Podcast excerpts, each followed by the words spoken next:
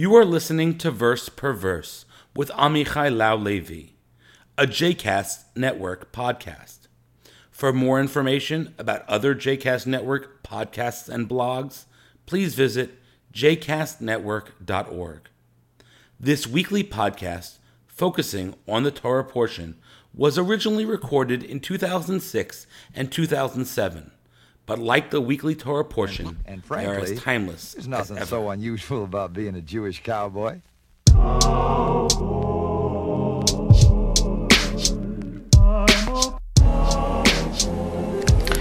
Welcome to the weekly Torah, verse per verse, easy access to biblical knowledge, one verse at a time. This week it's the wild side. We're crossing over into the fourth book of Moses, leaving Leviticus behind, venturing upon the wilderness, which is Sinai.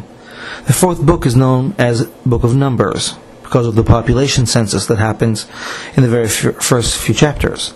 But this book is less about bureaucracy and a lot more about existing on the wild side. The Hebrew name of the book is Bamidbar, literally translated as the Book of Wilderness, that geographical and mythic landscape, sometimes translated as desert or wasteland, not the same thing. The Hebrew meaning of the word midbar is somewhat lost in translation, concealing dunes and expanses of deeper meanings, turning a physical location into a metaphysical truth, where the wild things are.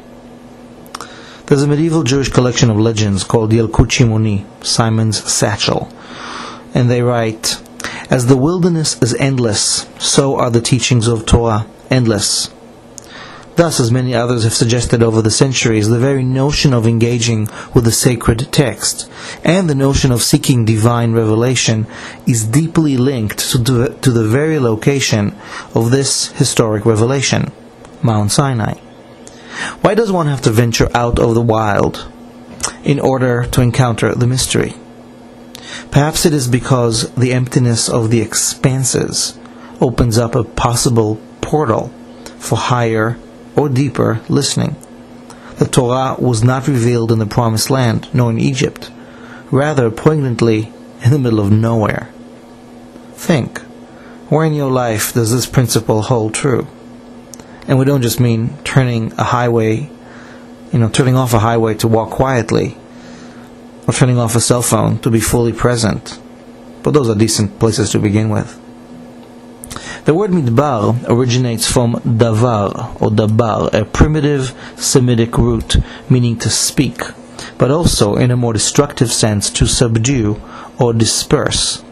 This is the same root of the word commandment, as in the Ten Commandments, and also the most popular word in the Torah. He spoke, vayedaber, as in God spoke to Moshe. In its warfare context, the word is used to describe the annihilation of enemies. In modern Hebrew, it is the word used to describe the fight against disease or the fumigation of bugs, lehadbir. Somehow, the power of the word is such that it is the very root of constructing or deconstructing reality. And somehow, as our dictionary suggests, the word midbar is intimately linked with the word davar, space, becomes speech. The fourth book of Moses describes the bulk of the wandering in Sinai, over 30 years of survival in a great wilderness, where many deaths and many, many miraculous moments occur. As we cross the threshold into this reality on the eve of Shavuot, the holiday commemorating the revelation at Sinai, Leviticus invites us all to pause and take a deep breath of desert air. What awaits us on this wild side? Where in our urban modern lives, in the space that beckons for sacred listening and inspirational speech?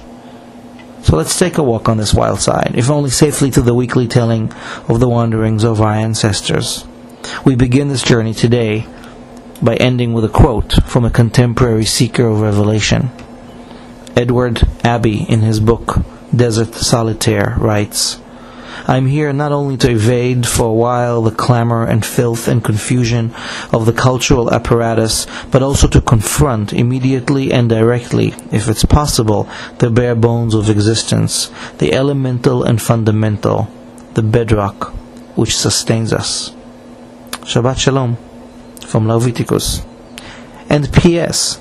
Speaking of crying out in the wilderness, we are very curious. Are you reading this? Listening to this? Anybody out there in the wilderness? Please take a few seconds to let us know. Your feedback is critical and very much appreciated. You can find us online at Leviticus at storahtelling.org.